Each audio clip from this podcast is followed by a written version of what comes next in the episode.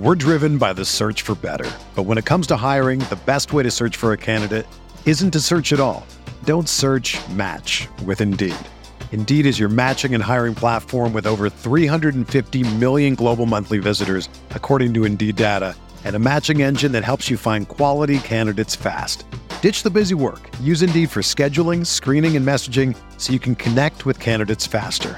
Leveraging over 140 million qualifications and preferences every day, Indeed's matching engine is constantly learning from your preferences, so the more you use Indeed, the better it gets. Join more than 3.5 million businesses worldwide that use Indeed to hire great talent fast. And listeners of this show will get a $75 sponsored job credit to get your jobs more visibility at Indeed.com slash BlueWire. Just go to Indeed.com slash BlueWire right now and support our show by saying that you heard about Indeed on this podcast. That's Indeed.com slash BlueWire. Terms and conditions apply. Need to hire? You need Indeed.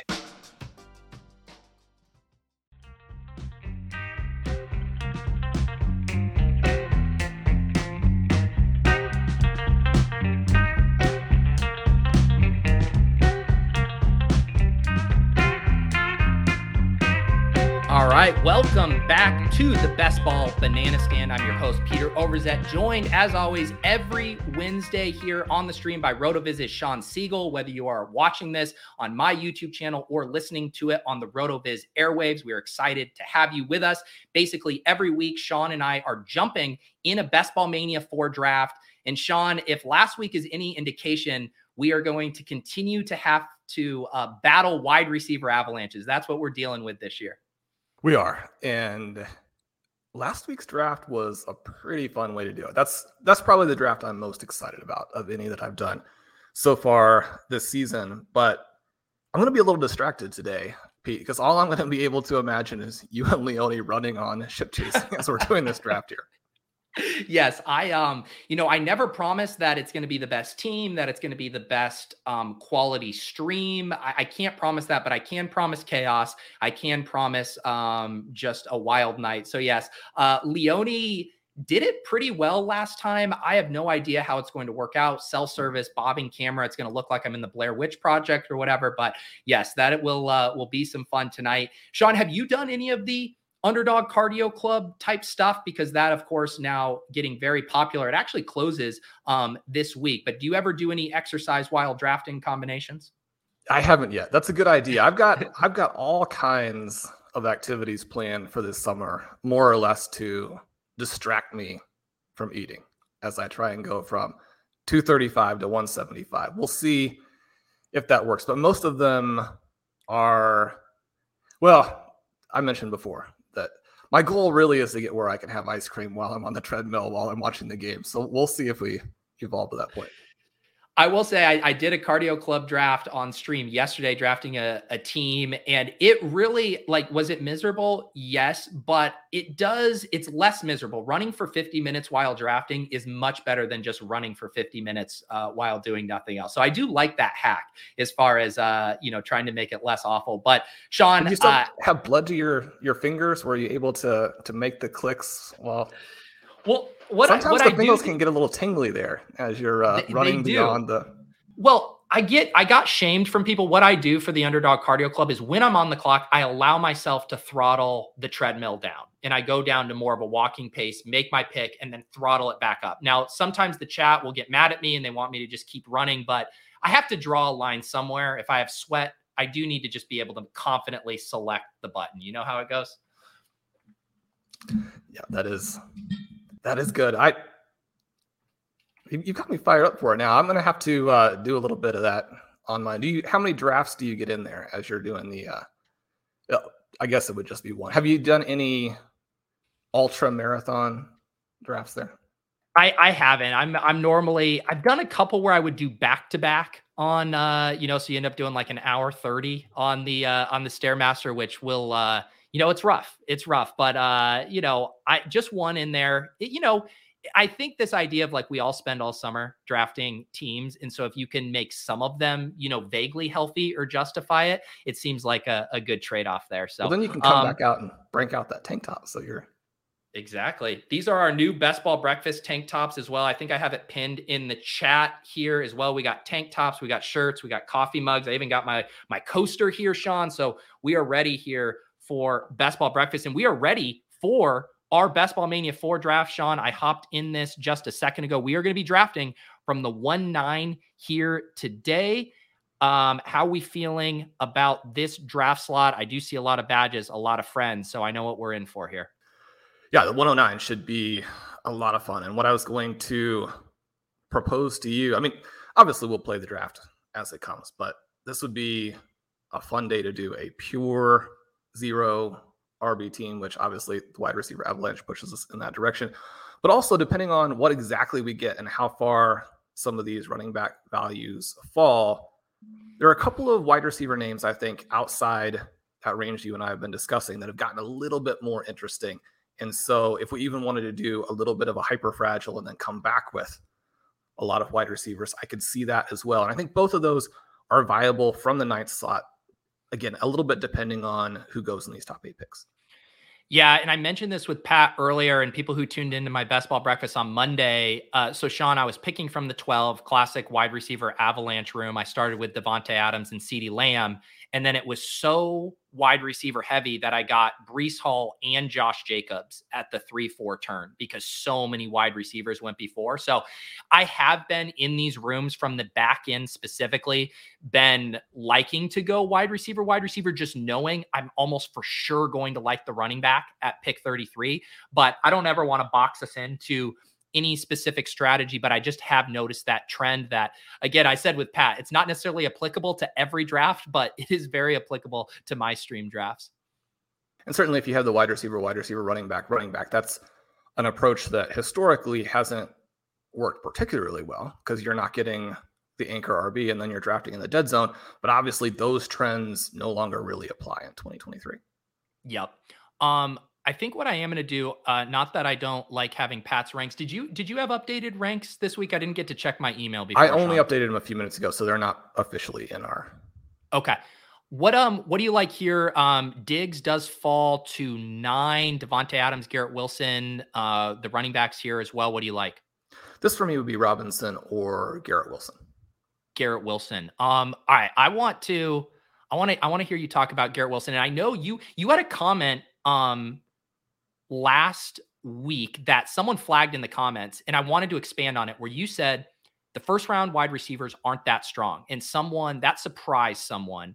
And I want you to kind of expand on that because clearly that dovetails with passing on Stefon Diggs at this spot. It does. And, uh, you know, Diggs has generated a lot of controversy from the antics of the last season, whether or not he's going to practice with the team. It looks like, you know, those things are more or less going to be fine. And yet, Diggs is also going to be very reliant, I believe, on this combo with Josh Allen, which isn't necessarily the way that I want to go early when the value is at running back and the structure is so dependent on being loaded up at receiver. And so I kind of like getting some of these guys here early who you might go separate from the QB or you're setting up late QB opportunities. The other thing with Garrett Wilson is you're setting up this possibility with the commanders, the week 16 element. Not that we're going to do commanders every time. Obviously, we don't necessarily want that, but it is something that is kind of an out late if we're looking for some values there. Diggs and then especially AJ Brown, as much as we love him, there are risks for those guys to where I think that Garrett Wilson, when you look at what he did with the quarterback play that they had, Peter just put out an Elijah Moore ish article yesterday. And just every time you go back and you work through what the Jets were dealing with last year, just blows your mind.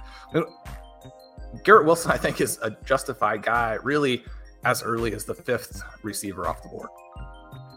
Um, we are on the clock here at 4. I want to continue that conversation by ADP, Jalen Waddle, Jonathan Taylor, Barkley, Olave, Devonta Smith. Uh, I love Waddle. I think you love Waddle. Anything else jump out to you?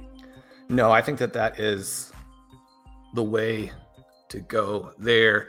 And it even gets us a little bit of that initial advance. We can get as many of our teams into the semis as possible. I really like that element of it. Then some of the other things could come into play. But that Wilson, Jalen Waddle start, I think you have two guys who are actually threats to be the overall wide receiver one this season. When you look at both of the Dolphins receivers, they played lower snaps than you might have guessed last year. They ran fewer routes. Now, they were targeted so heavily on the routes that they did run that perhaps the volume doesn't really go above that anyway. There are, there's a limit to the number of hits that you want them to take throughout a game, the number of times they're going to be sprinting those 60 yards with the ball. But both of those guys actually could outperform what they did last season. They were both top five wide receivers early before Tua had the injury elements. Waddle to me should be at the very least a borderline first round pick. Now, I mean, he's obviously going early in the second, but I, I have a hard time with him behind actually guys like Stefon Diggs and Davante Adams.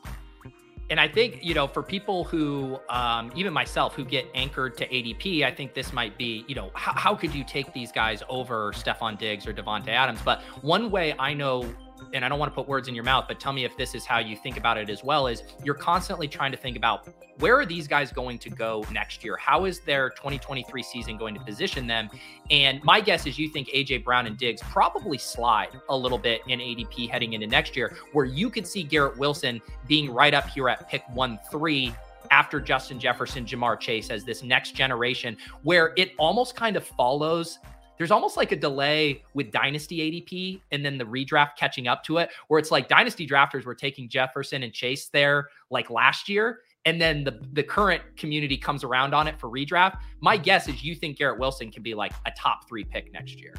Definitely. And Ben Gretch and I do a series on this every year for stealing bananas. And it's usually the one that listeners have the most fun with. And I mean, obviously, you're going to miss a little bit when you're projecting the very top guys, but it's remarkable how accurate you can actually be when you're taking those young super talents to move up because they do. And you want to limit how far you reach and you do want to be aware of ADP and where you can get these different combinations. And yet being on the young guys, especially if they're that good is a key part to staying ahead. You mentioned Dynasty. I think it's interesting because when you contrast Dynasty and redraft best ball rankings, there just so much information there. One of the things in Dynasty, you can sometimes see guys who are young, who are a little bit higher in a redraft, and the dynasty community is saying, you know, let's wait and see. But if the player is going to be a value, they're going to be a value in this particular season. So anyway, there are exploitable edges when you contrast those two elements for sure. Um, all right, we are going to be up here in the third round. We have started our draft with Garrett Wilson and Jalen Waddle. Some people might say we started our draft with two second round picks. Shawn and I are saying we started our draft with two 2024 first round picks. So it's all a matter of perspective. Shawn, looking at the board right now, Josh Allen is sliding in this room. Josh Jacobs available, Calvin Ridley, Deebo Samuel, Mari Cooper, Najee, Keenan Allen. Um, so we're going to have some options here um, Josh Jacobs does go. I know you like ETN. Does this feel like still like a, a wide receiver pick for you here at three nine? I know there's some options we like.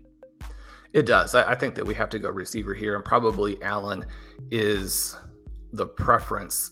There are so many things that he allows you to do. He's undervalued. He's the rare veteran star receiver who, I mean, the price on is just pretty surprising.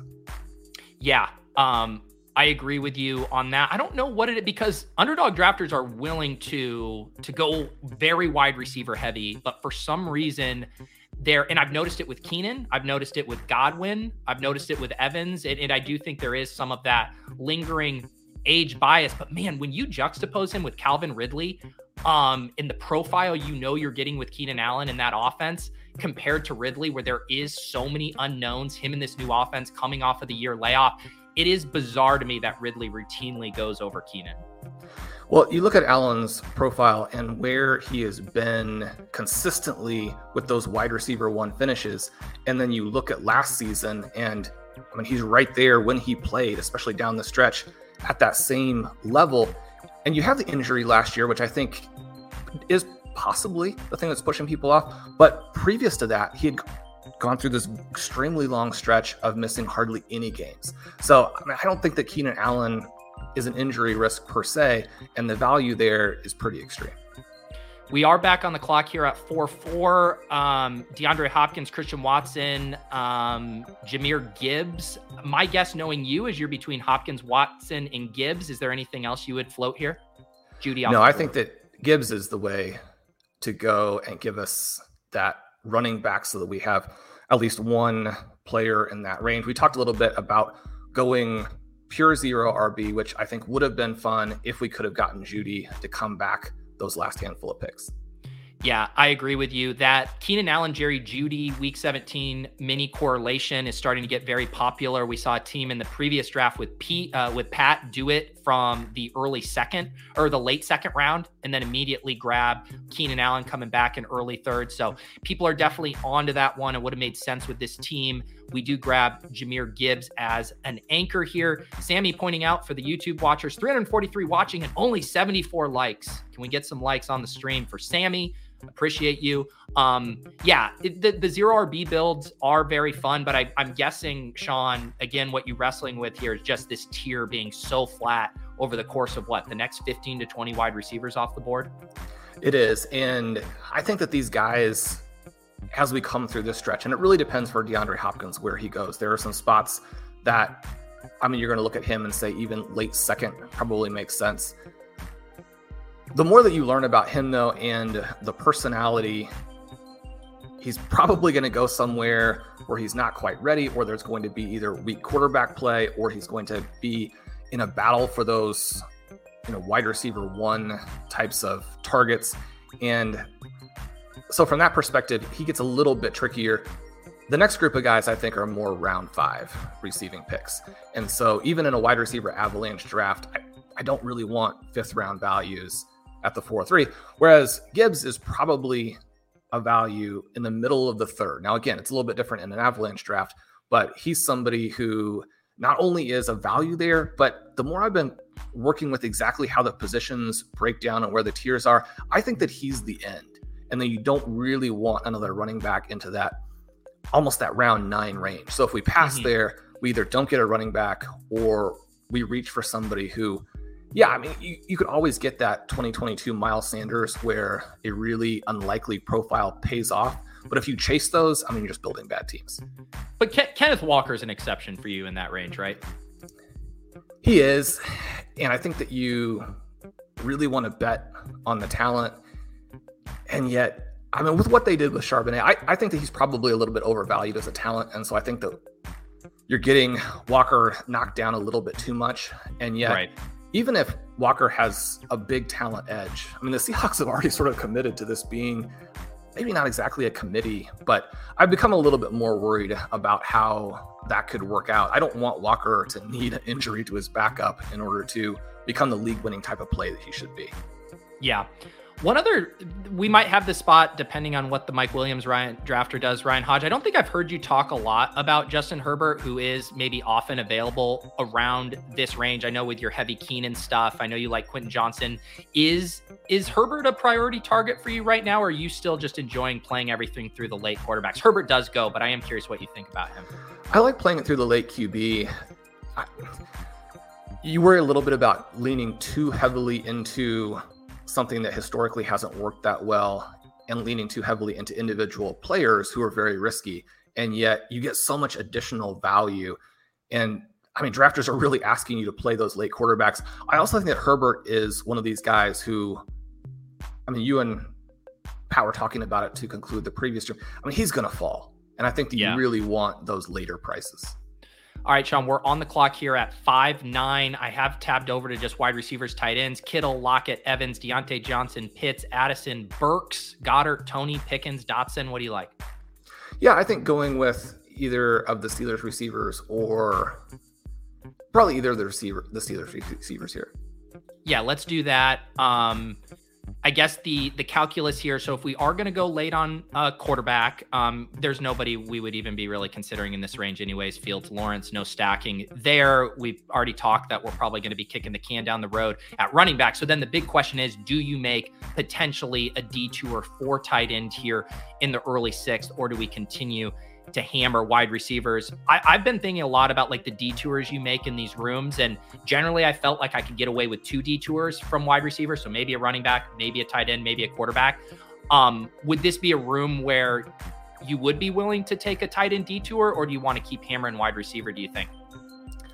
I really like Pitts and Goedert for what they could do this year. My question would be how far you think they can fall? What are you seeing in these avalanche drafts? Is there, I mean, obviously by ADP, they wouldn't come back to us.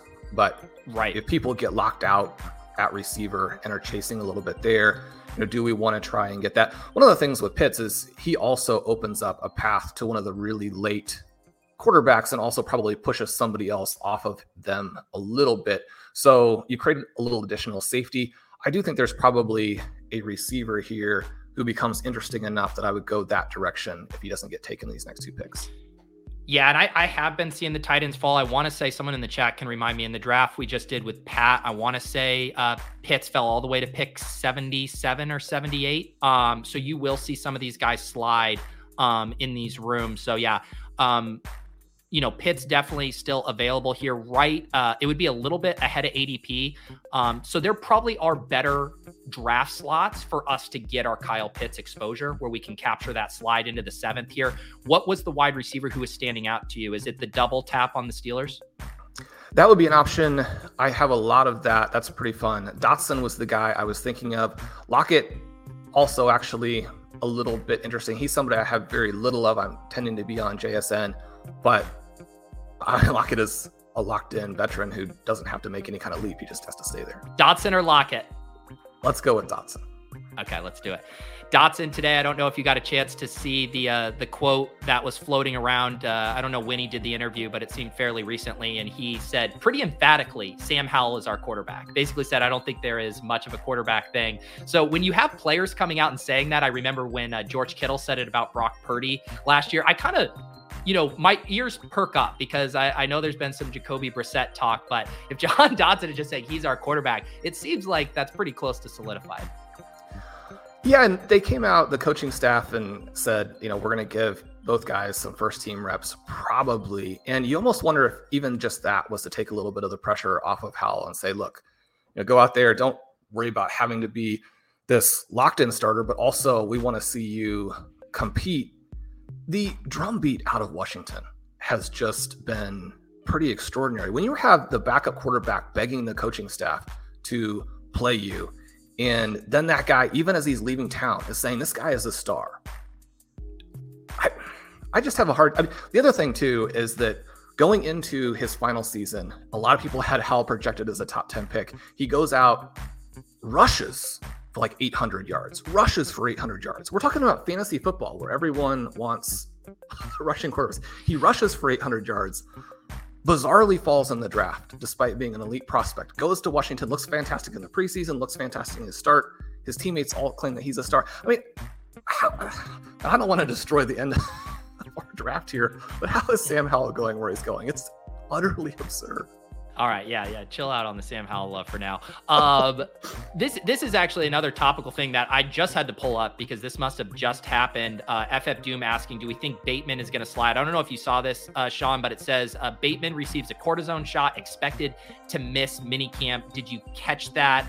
Um, is that maybe impacting a way you think about the Ravens right now?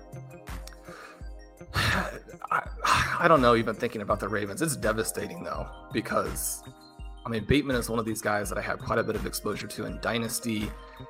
He's tricky to rank and to select and redraft right now because they've added all these other weapons and because you don't know where he is.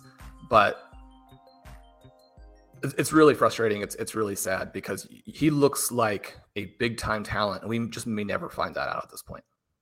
I know it, it, He just seems like one of those guys that's forever snake bitten, and it's just so easy to tell yourself a story of how it could work out if he was fully healthy, just from the glimpses we've seen. So that'll be an interesting thing to weigh. You know whether I, I assume we're going to start to get an incoming dip on him. You know, for me, Bateman had represented that end of the tier before it really falls off a cliff. Him, Elijah Moore, and then all of a sudden you're into Michael Thomas, Sutton, Juju range. Um, I wonder if he now does kind of push closer um, to where, say, like Jameson Williams is going, where people are like, hey, I might not get these first five to six weeks, but uh, I like the profile for end of season stuff is is how I could see that shaking out.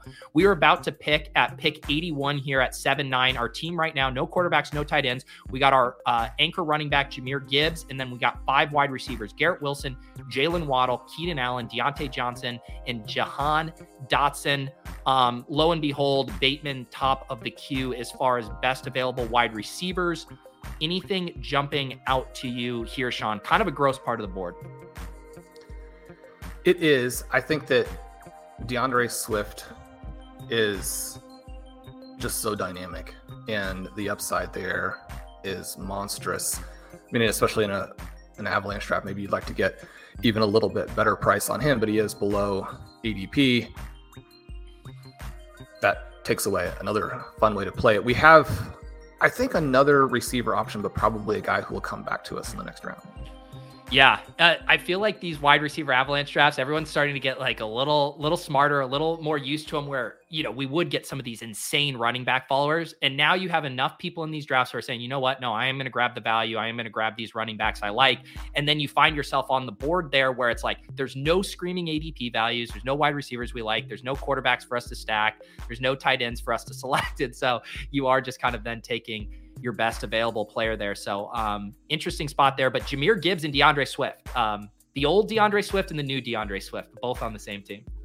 it's just so much fun. And those receptions, not only do you still get a half point for them, but they're going to be out there in space. Both of those guys can make huge plays when they get into space. You have a chance for a lot of the big plays that, you know, they generate the stats for the full season, but they also have that spike week element to them. They can, you know, win the week for you. They can win tournaments for you. I mean, really, with Swift, the thing is, you know, can he stay healthy? But the numbers for Swift were crazy last year when you consider how injured he was. If he were to stay healthy in this Philadelphia offense, I mean, this is one of those guys we talk about doing that exercise where you project forward to the next season. I mean, D'Andre Swift was one of those guys where you're saying, okay, he's going to be the 109. Now we're getting him in a great offense in the seventh round. so, yeah.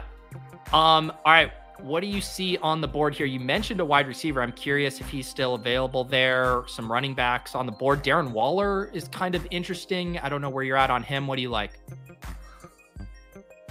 Let's let's go with Waller. Okay.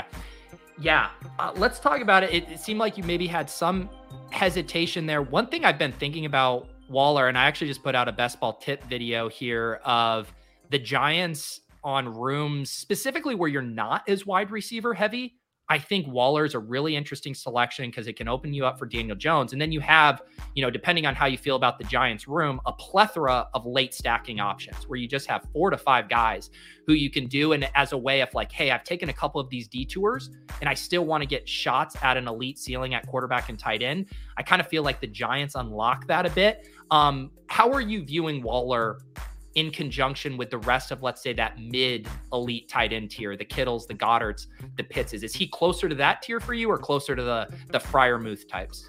I think he's closer to the Freiermuth types, but he's one of these players with just a huge range of outcomes. And I always like to chase that at least to an extent. We know that when he's completely healthy, he's more or less uncoverable. He's a guy that you have to double team because the bigger defenders simply cannot stay with him. And the smaller guys, when you throw the ball to them, are absolutely dwarfed. You look at some of the things, especially when Derek Carr was really at the top of his game with Gruden, where you have that element that, I mean, it's Waller and Waller and Waller and Waller. And you read about what the Giants are currently doing in some of their practices, how insiders think that the team is going to break down. I mean, I like some of the late receivers there in terms of Hyatt, in terms of Wan'Dale Robinson. I think those guys are going to be good. I think that the Giants' offense is going to take a step forward. But if there's one guy who comes out and really dominates everything, it's probably going to be Waller.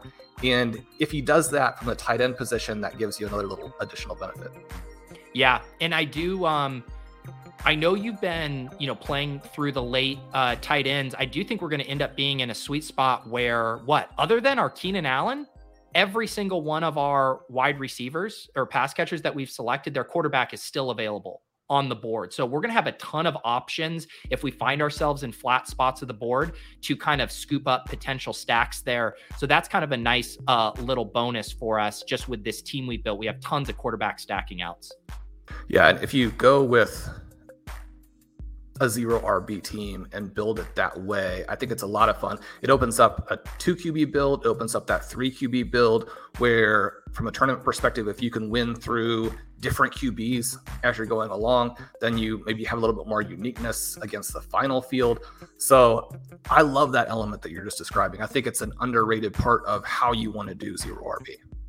Yeah for sure. And normally, you know, I think we've seen in previous years, right, when the quarterbacks were cheaper, and, and also in manage specifically too like getting that elite quarterback and elite tight end with zero rb has been like a very very powerful strategy of hey i'm going to beat you at every single position except rb2 essentially or rb1 um, this year with the quarterback prices differently. I do think it's changed that calculus.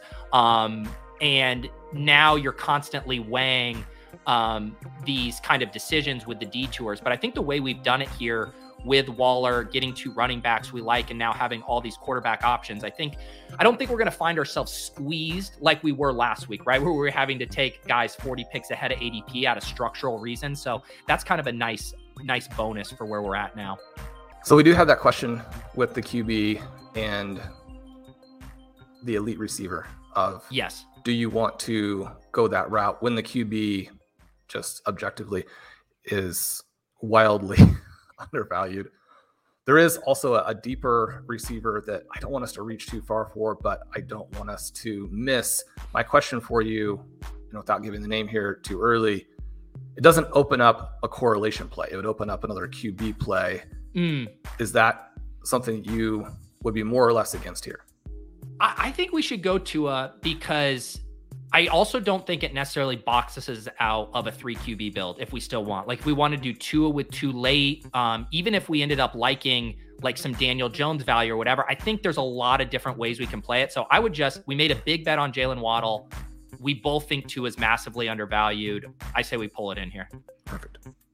Um, so we do stack up Tua with Jaylen Waddle a few picks past ADP. This is something that'll happen if the Tyreek Hill um, drafter passes on him because he took Jalen Hurts it basically a lot of people do not like to take an unstacked Tua. And so you could have maybe even argued, Shawn, that we could have even tried to push Tua to 112 here, but I didn't see anything else like really glaring at me that would have, you know, made that the best choice. And I think because of the way that we're set currently, there are multiple names to come back. And since we're not that far away from our pick, I like going ahead and locking Tua in, even though I do think he would have come back. I think you're right. Um, one thing looking at Alex had um, zero quarterbacks through here, but he has more options as well. He's playing for Denver, New Orleans stuff there, so he might not have even have done it. So yeah, always tough to weigh that. Um, positionally here, so we're going to be picking at 10. We're through uh, nine rounds. We have Tua stacked with Waddle. Um, our running backs are Jahmyr Gibbs, D'Andre Swift. Our other four wide receivers with Waddle are Garrett Wilson, Keenan Allen, Diontae Johnson, and Jahan Dotson. And we got Darren Waller at tight end. So structurally, very similar to where I was with Pat in the last draft. Very balanced here. We don't have to chase any positions. I think we can go and get out who we think is the best player here. Um, talk me through this upcoming selection as we're on deck here. Well, Perine has a ton of upside right there. It doesn't look like they're going to be hit by Dalvin Cook, which I mean that can always change. But if they're not, then Perine is a huge scoring play almost either way, regardless what happens with Javonte Williams. I also think that Romeo Doubs is a really interesting selection here if we wanted to get close to finishing out our wide receivers before we really hit this massive dead zone. Yeah. Um, I think it's a good call out because I do not think Doubs in this room is making it back. Uh, who do you want, Perine or Doubs? Let's go with Doubs here. All right, let's do it. Um, he's an mm-hmm. interesting one. It seems like, you know, his ADP is obviously ahead of Jayden Reed's, and yet I feel like my sentiment indicator is that people are more willing to play the Packers offense through other non Doubs guys. It's either, oh, I want to tack on Jaden Reed, or you know, I'm just going to do something skinny with with Watson or, or the running backs. Talk to me about Romeo Doubs because I feel like from a discourse perspective, he's almost kind of a forgotten man. He doesn't get talked about a ton. It'll be so interesting to see where we end up with Doubs because he was the player who flashed far beyond Christian Watson during the offseason last year. And then he was the guy who had this elite rapport with Jordan Love. And you would watch their preseason games. Doubs was running all different types of routes. He was open on every single play. Love was looking to him on every single play, peppering him with targets. He was scoring touchdowns. You get into the regular season, there are a couple of misconnections with Aaron Rodgers, and suddenly it torpedoes what looked like it was going to be a fantastic Doubs year. And then you have Watson, who obviously was their earlier pick, made some big plays, and Watson has just this unbelievable athleticism to where, I mean, he's a touchdown waiting to happen every time he touches the ball. And so he gets pulled up into that fourth round range where I think he deserves to be. But you do have a little bit of a risk with Watson at that price with an unproven quarterback. And when we're trying to load up on those foundation receivers and we're trying to both minimize the risk, create the upside, I do think that there are some mild red flags there. And then you have Rodgers leaving. The other thing is that Rodgers just played extremely poorly last year. So I think we could get actually a boost with Love as opposed yeah. to, I mean, you have much more risk, but Rodgers was terrible. So when you're evaluating specifically the guys who played with him just last year, you've got to look at it from the perspective of they were playing with a bad quarterback. And yeah, once you kind of mentally make some of those adjustments and think through that, Doubs becomes a little bit more interesting. But then the drumbeat out of their OTAs is that Doubs is basically right back to where he was in preseason last year, where he's the guy. I mean, if he's, I mean, he's going to be the guy with the Packers this season, and he does have some sort of sneaky athleticism as well. Then it goes back to that conversation that we have a couple years ago with Deebo versus Brandon Aiyuk, where yep. Deebo was the cheaper guy. Last year, obviously, both AJ Brown and DeVonta Smith hit, but Smith was a really good way to play it to minimize your risk in case the hybrid element there does torpedo some of the volume elements of the offense. I think that Doubs is going to emerge as a really good way to play that Packers team, which not that you're hoping to play them as much as those other two offenses that I just mentioned, but I do like him as being a guy who could be a wide receiver one in a range where we're starting to get names that are pretty unsavory. Where does Jayden Reed fit into all of that discussion about ways to play uh, the Packers? Do you just think it's going to be hard for him to make an impact in year one? I think that it will be. He doesn't really have the profile of a guy you would expect to necessarily do that. He had some good seasons. He had some, you know, weird or disappointing seasons. I think the top couple spots are more locked in than people realize, and that seems to be the reporting as well. I mean, sometimes the logic and the reporting go in different directions. I think when the logic and reporting seem to go in the same direction, you sort of want to respect that. Although we're just so early too, and how teams are working through what their 2023 plan is going to be, that could change very quickly. We're about to be on the clock here at pick 129. This is our 11th round pick. Um, definitely some uh, running backs that I know we like here. Um, Rashad Penny, although I don't know if we would do him and Swift together. Maybe we would. Khalil Herbert, who you and I have selected before. Um, we could do Aaron Rodgers with Garrett Wilson, but we have so many quarterback options late. What do you like? I like Penny unless you don't want to go that route. There are obviously both pros and cons to doing it. We're driven by the search for better. But when it comes to hiring, the best way to search for a candidate isn't to search at all. Don't search match with Indeed. Indeed is your matching and hiring platform with over 350 million global monthly visitors, according to Indeed data, and a matching engine that helps you find quality candidates fast. Ditch the busy work. Use Indeed for scheduling, screening, and messaging so you can connect with candidates faster. Leveraging over 140 million qualifications and preferences every day, Indeed's matching engine is constantly learning from your preferences, so the more you use Indeed, the better it gets. Join more than 3.5 million businesses worldwide that use Indeed to hire great talent fast. And listeners of this show will get a $75 sponsored job credit to get your jobs more visibility at Indeed.com slash BlueWire. Just go to Indeed.com slash BlueWire right now and support our show by saying that you heard about Indeed on this podcast. That's Indeed.com slash BlueWire. Terms and conditions apply. Need to hire? You need Indeed. When you need mealtime inspiration, it's worth shopping Kroger, where you'll find over 30,000 mouthwatering choices that excite your inner foodie. And no matter what tasty choice you make, you'll enjoy our everyday low prices, plus extra ways to save, like digital coupons worth over $600 each week. You can also save up to $1 off per gallon at the pump with fuel points. More savings and more inspiring flavors make shopping Kroger worth it every time. Kroger, fresh for everyone. Fuel restrictions apply. I'm not. I'm that, not opposed to it. Okay, let's let's go that direction. the The reason I like this, Pete, is because I think that both of those guys, even if they both stay healthy, they score in ways in which you actually like both of them. Right. Individual players could then, again, you think of the tournament, one guy could get you through one week, one guy could get you through the next week, but they're both undervalued, even if they both stay healthy. If one of them right. gets hurt, I mean, if one of them gets hurt, then you really prefer just to have that guy on the team. True. But I mean, this team is, I really like the way this team is coming together.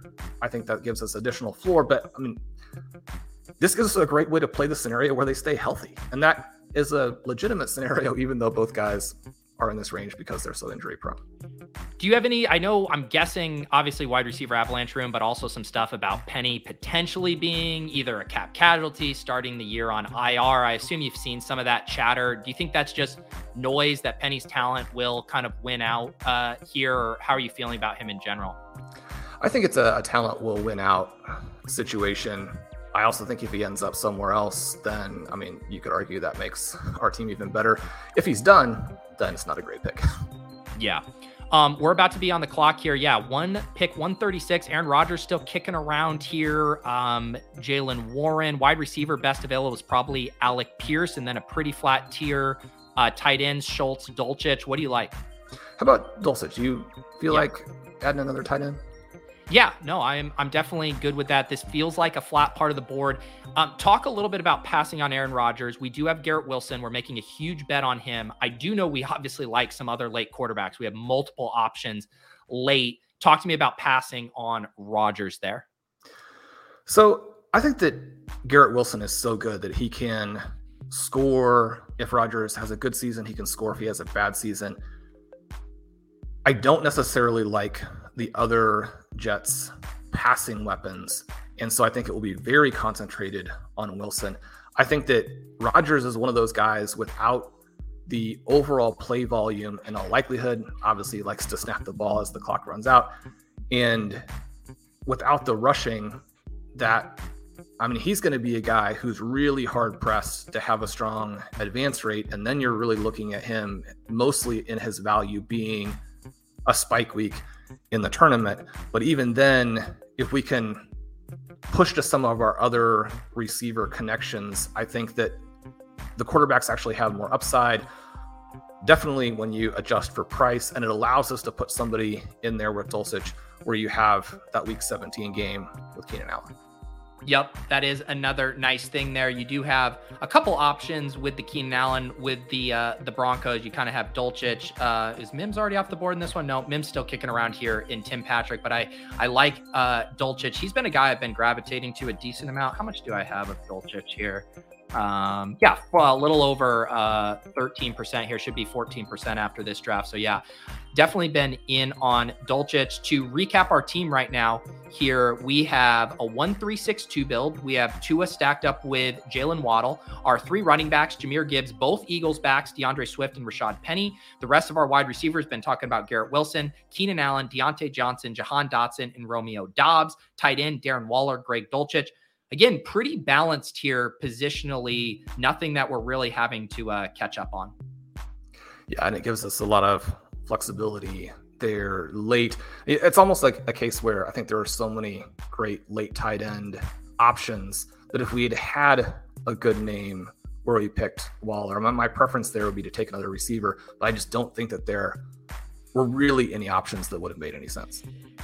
I'm with you. And you know, in in in non Avalanche rooms, like this could be an Elijah Moore selection. I think he can sometimes be there around pick 88 if you didn't have the Rashod Bateman stuff. Um, had a little more confidence there. Maybe he is there as well, or maybe he slides there. So yeah, it was a it was a rough spot there. And man, even the running backs uh, available at that range, you know, White, Pacheco, Conner, I mean, guys that are fine, but it really fell flat at that Waller pick.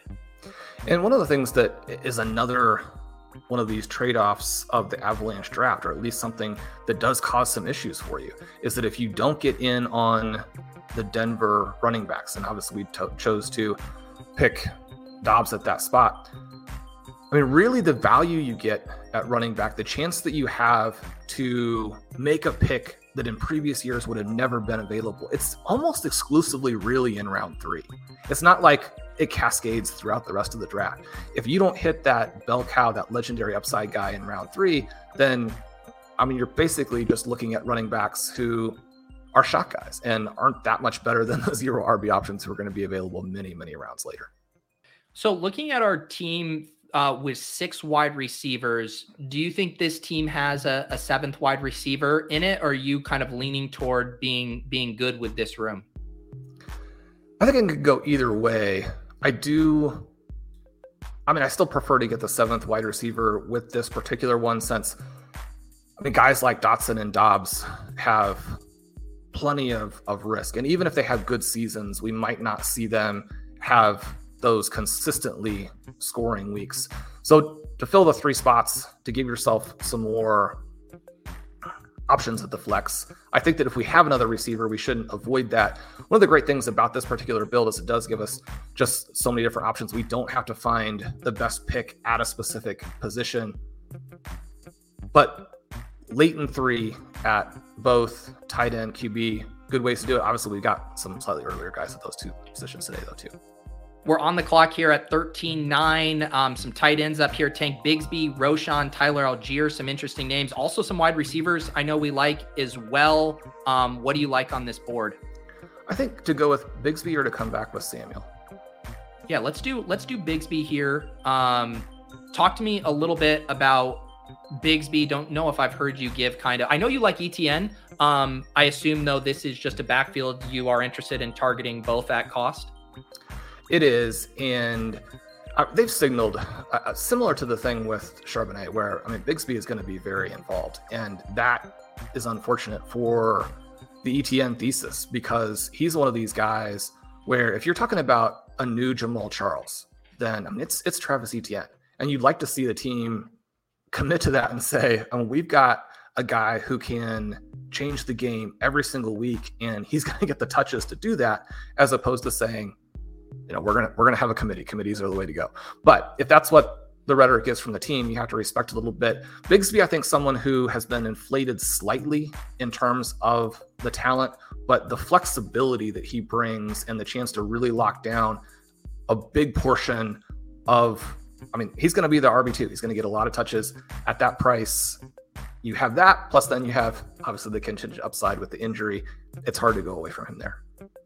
Yep, uh, I agree. I like uh, I like Bigsby in that range. So our four running backs now through 14 rounds: uh, Jahmyr Gibbs, D'Andre Swift, Rashad Penny, Tank Bigsby. Sorry, through 13 rounds. We're about to pick here on the clock at 14-4. Um, you had mentioned uh, Curtis Samuel when we were on the clock before. He does go here. I also, of course, like Tyquan Thornton and Wan'Dale Robinson. I'm pretty sure you like those guys as well. Or would this be another running back pick for you? I don't know that any of the running backs move the needle here compared to guys who should be available at the next turn. If you have a DeAndre Hopkins who gets dropped in on top of Thornton, then it really changes his entire play. But I mean, I don't know that that's going to happen. So, so I did I I did end up selecting Wan'Dale Robinson two because I was trying to do the classic interpreting Shawn's uh, tea leaves there on the fly. The, the, the reason I did break the tie there, in addition to you mentioning that there could be some Thornton uh, Hopkins risk, is we did make a bet on the Giants with Darren Waller as well. Um, so I did go ahead and grab Wan'Dale Robinson there. Would you still, if you had more time to think it through, would would Thornton still have been the guy for you over Robinson? Well, I have so much Thornton that I think. Me too. I, and, and I like that because he's just going to keep getting more expensive. So if you have somebody who is at like an absurd 50, 60% exposure at this point, I mean, he's going to rise to where you get zero the entire rest of the way. Right. So it's going to balance it back out. But I mean, the other thing here is that if Hopkins doesn't land on him, Juju's already hurt. I mean, Juju's not going to do anything. So you have, I mean, Thornton is the wide receiver one in an offense that's going to make a big jump. I mean, his price is kind of silly. Yeah, but I need, I need you hyping up Wan'Dale Robinson because that's who we selected, Shawn. Right, Wan'Dale. Wan'Dale, something somebody that Colin Kelly and I have been selecting in some of our FFPC Superflex drafts. We've got a player here who, uh, and you and I selected him previously. Yeah, I think on our first draft. The real question there is what's the timeline? You had mentioned with Rashod Bateman, you know, maybe if he misses the first month, but then you get a guy at a great value who's going to come out and score. I think that Robinson, as the seventh receiver there, is pretty palatable because you have so much potential over the second half of the year for him to be the one. And when you go back through and you look at what he did his final year in college and where he was drafted, just very undervalued. Last year, it was disappointing. He was one of my like three highest exposures, and then he basically didn't play. And so you do yeah. have that portion that is frustrating. And yet, when he did play, he was electric. He's got a broader profile, I think, than a lot of drafters are giving him credit for. He go. should be That's from a contingent from a contingent perspective. I mean, he's either going to hit and is a league winner, or he's a seventh receiver who maybe only has a couple decent weeks if you're talking about just a couple decent weeks, you'd prefer that to come out like your 17th and 18th picks as opposed to right here. But we know that I mean you can do nothing all season and catch a touchdown like Tyquan did at the key moment, yeah. and then you're the guy. There you go. Um, all right, our team here to recap for the audio listeners, whether you're listening uh, on the RotoViz airwaves or watching here on the Pete Overzet YouTube channel. This is the Best Ball Banana Stand with Pete Overzet and Shawn Siegele. Our team so far: Tua at quarterback, running backs Jahmyr Gibbs, D'Andre Swift, Rashad Penny, and Tank Bigsby. Our wide receivers: Garrett Wilson, Jaylen Waddle, Keenan Allen, Diontae Johnson, Jahan Dotson, Romeo Doubs, Wan'Dale Robinson. We did not let ourselves get buried in an avalanche today. And at tight end, Darren Waller and Greg Dulcich. Um, looks like we're going to have some nice options coming up here as far as quarterbacks, running backs. Should have a, a decent part of the board available to us here. And this draft has, has worked out very nicely in that we were able to get the receivers we needed, and yet we also have some elite guys at the other positions. Not to say this draft was any less tight. I think when we go back and evaluate it from a big picture perspective, it will show to be, but it's nice to not be as locked out as we were the first couple times. Yep. We have Jerome Ford come off the board and Chuba, two of our favorites here. Um, any love for Foreman, Jeff Wilson, um, anything jumping out to you? We could lock up Kenny Pickett here with Diontae Johnson, or we can wait on that. What do you like? Well, let's let's put Kenny Pickett in there, and then can you go to the running backs purely? Yeah, uh, just running backs. Let's stick with Pickett. And if we do run into an issue with some of these other late guys that we've set up, then this Tua Pickett, I've got a lot of Pickett, but it has mostly been not with Tua. And so to have Diontae Johnson and Pickett on a draft that's on this side, as opposed right. to coming out of a top four selection, I like that. Chuba was the guy that I wanted. He went one pick ahead of us. I know. Yeah. And you had just wrote up Jerome Ford today. Uh, highly recommend checking out this piece on RotoViz. Shawn writing about the Cleveland Browns and how the two later picks at both running back and wide receiver might actually be the better selections than the earlier picks. Highly recommend checking that out. Um, what do you like now, Shawn, after we take Kenny Pickett? Well, let's. You like the Chase Brown plunge here? I also don't mind. I mean, I like Jeff Wilson if we're building out a bet on the Dolphins, but talk to me about Chase Brown as well. Do you prefer Chase Brown to Wilson? I think that I do. Talk about Chase Brown. I think my worry with Chase Brown right now is that um, that Trayveon Williams is in fact maybe the two there, and we don't have a ton of clarity on it right now. Um, it sounds like you you feel pretty strongly though that Chase Brown will be that that two. No, I think that when he's available here in the 16th in a spot where we don't have another clear pick, and the only reason I'd be a little bit off Wilson and you can correct me if this is dramatically changed in the last 24 hours, but I would still be pretty concerned about Dalvin Cook there. So, with already being probably the third guy, then I don't want to be the fourth guy when we select him. I think that we can wait and we're going to still be good on on Mostert and Wilson shares.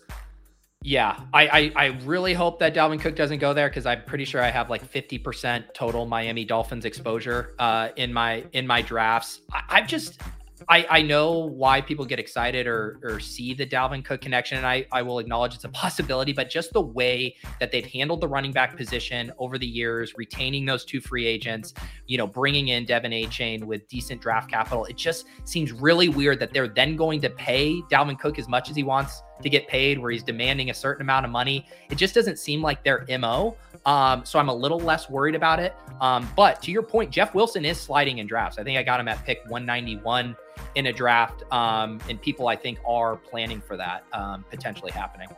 So we have a little bit of the concern there. Brown has an ADP in a range where it can be a little bit more challenging to get him. I think Trayveon is the guy that you want to be on. So it probably is a little bit weird to say let's take Chase Brown, but I think I'm going to end up with so much Trayveon that if you get Brown in a spot where you didn't like anybody else, you go ahead and balance it out a little bit right there.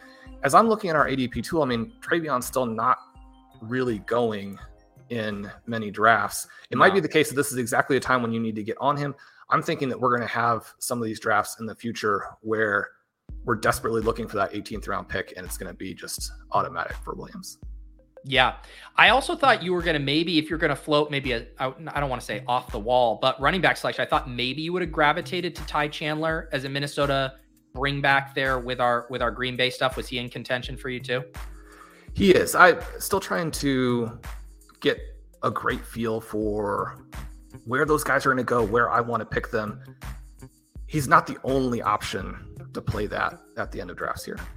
Yep. Uh, our guy Serum does take Sam Howell here, so we'll have to think through if we if this is still a three quarterback build or if we're happy with Tua and Pickett. Um, looking at the board here, did someone take Trey McBride? Wow, he's normally always available. I was going to be interested in McBride as a little bring back with our Eagle stuff. He is gone. So some of our favorites, um, as is known to happen here, getting wiped out. Anything jumping out to you? I like Mayer. He has been kind of the lost guy and is another option for having one of these rookie tight ends that uh, we're seeing it move a little bit more in the direction where those guys can make a difference. You think about Trey McBride with the big week 17 last year. Obviously, Dulcich had the stretch where he played well. People very excited about what Pitts did as a rookie, not so much what he did last season. But then when you think about Kincaid and LaPorta and where they're being priced, what the opportunity really is in that offense, especially if Davante Adams maybe does a little bit of an Allen Robinson. I mean, that's that's not going to happen. But you, you have opportunity there. They want to prop him up. Mayer is an elite prospect. Kind of a fun way to go. Um, this feels like a running back pick to me, Shawn. Five running backs and kind of a zero RBS room. I put three guys in the queue who are interesting to me, both from correlation and prospect stuff. I'm guessing you like these guys too McBride, Izzy, Pierre Strong. Anyone else, or do you have a favorite of these? Well, I think McBride for the reasons that you mentioned with Chandler. And. For me, these two guys are really close. Ty Chandler was one of my favorite picks last season. That didn't work out in part because he was hurt and the starters were healthy, which is a, a, scenario that plays out sometimes, even though we tend to think about, okay, the starters get hurt, the backups, you know, are not really out there taking the in-game hits. So they stay healthy and then they go in and they steal reps at the key moment. It doesn't always happen that way. It doesn't mean that Chandler is not still the athletic guy that they drafted. However, I mean, DeWayne McBride, if he had been healthy through the draft process, there were a lot of scouts who felt like he could be the fourth guy after Charbonnet. I don't know that that was ever really in the mindset of the NFL front offices because I think he would have gone a little bit earlier if to one of these teams if that were the case. And yet, the article that I wrote last week after the Vikings released Cook discusses a lot of the ways in which Alexander Mattison has weaknesses. We tend to think about him as an elite handcuff and a guy ready to make the jump and to fill in and be a star because he hit on those opportunities when he was the guy. But in the same way that when you think back to the Browns, for example, and how some of their guys, you have that Hunt Chubb situation when one of them was hurt, the other one didn't elevate the way that you might think. And yet that doesn't mean that Nick Chubb wasn't good or that that wasn't the most likely thing to happen. You have to look at the overall profile. Alexander Mattison's peripherals are terrible. They're not you know, okay to where you're saying, okay, it's not a talent bet. I mean, they're actually bad. And so from that perspective, when you're covered up by a guy who is better in space in Chandler, a guy who's probably a better early down runner in McBride, there's a lot of risk for him. There's a ton of opportunity for the backups. I think you want to be on the backups. And yet, you know, if you get to the end of the season and Mattison is the guy who stayed healthy, and because he's got that experience as an NFL player, the Vikings in a situation where they're mostly going to pass anyway. And so they yeah. want a safe guy. I mean, it could be Mattison for just the whole thing, but you're going to need to get a lot of exposure to those two Vikings backs at the very end of drafts. And I think that round 18 is the place to do it. Yeah, and if you want to hear Shawn expand on that backfield, Shawn did have a piece out earlier in the week looking specifically at Mattison, Ty Chandler, and DeWayne McBride, breaks down everything from a profile perspective and then also how to play it in drafts. Highly recommend checking that out, as well as the most recent Cleveland Browns article that he has up on the site. And you can also go back into the archives looking at the best ball workshop, where he dives in to a lot of the tactics and strategies we've been employing in these drafts. I do want to to recap our team here. Draft number 53 in the books for me. Ended up with a 2673 build. Tua and Kenny Pickett at quarterback, getting both those guys as slight ADP values uh, stacked up with Waddle and Diontae Johnson. Our running back room, a pretty fun kind of modified zero RB room here with Jahmyr Gibbs, D'Andre Swift, Rashaad Penny, Tank Bigsby, Chase Brown, DeWayne McBride nothing says RotoViz to me like a bunch of rookies and D'Andre Swift on a team, as well as Penny. Love that. Wide receiver, uh, Garrett Wilson, Jaylen Waddle, Keenan Allen, Diontae Johnson, Jahan Dotson, Romeo Doubs, Wan'Dale Robinson.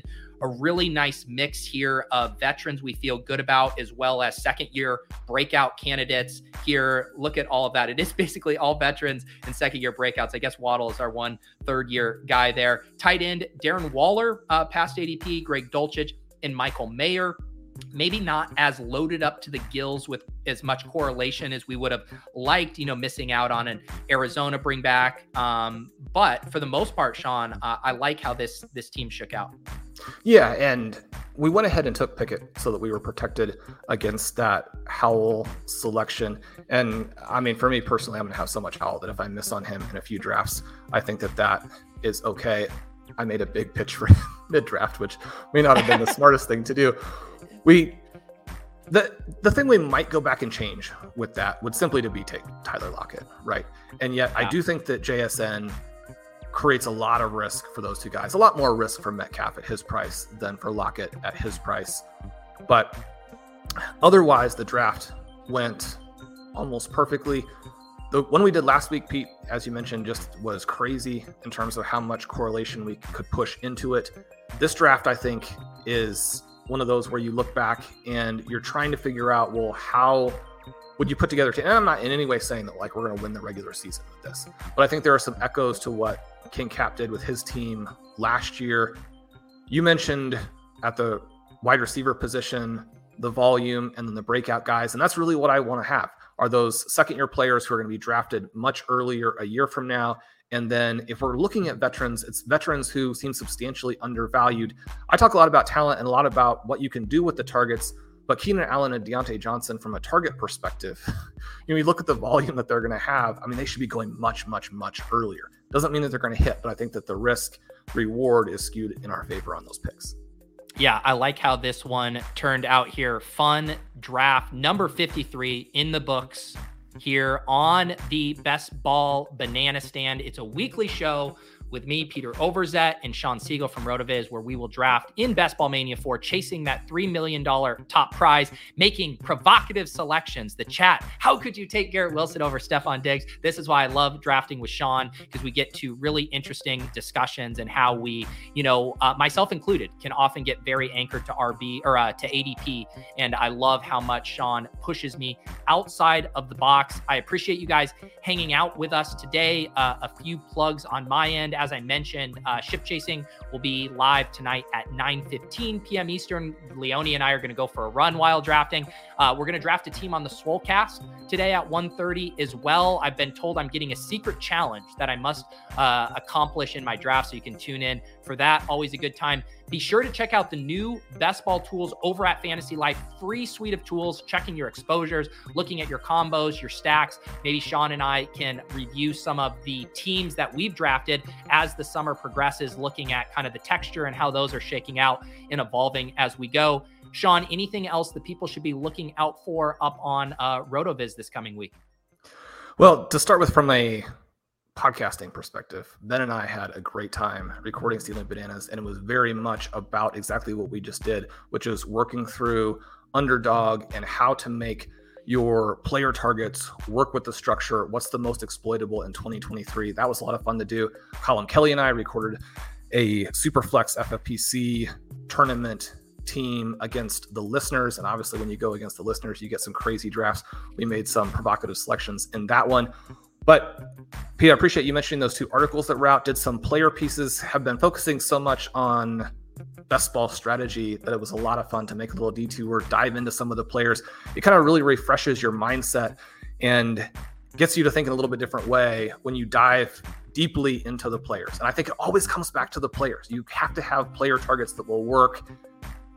The seasons that I've had the most success are when the evaluations on the players and their evidence based evaluations really fit with what we want to do structurally, and that just amplified everything. So there are a couple of things out like that, but we've got the best ball tools with the underdog, advanced rate explorer, the underdog, roster construction explorer, a lot more workshop pieces using those two tools coming out.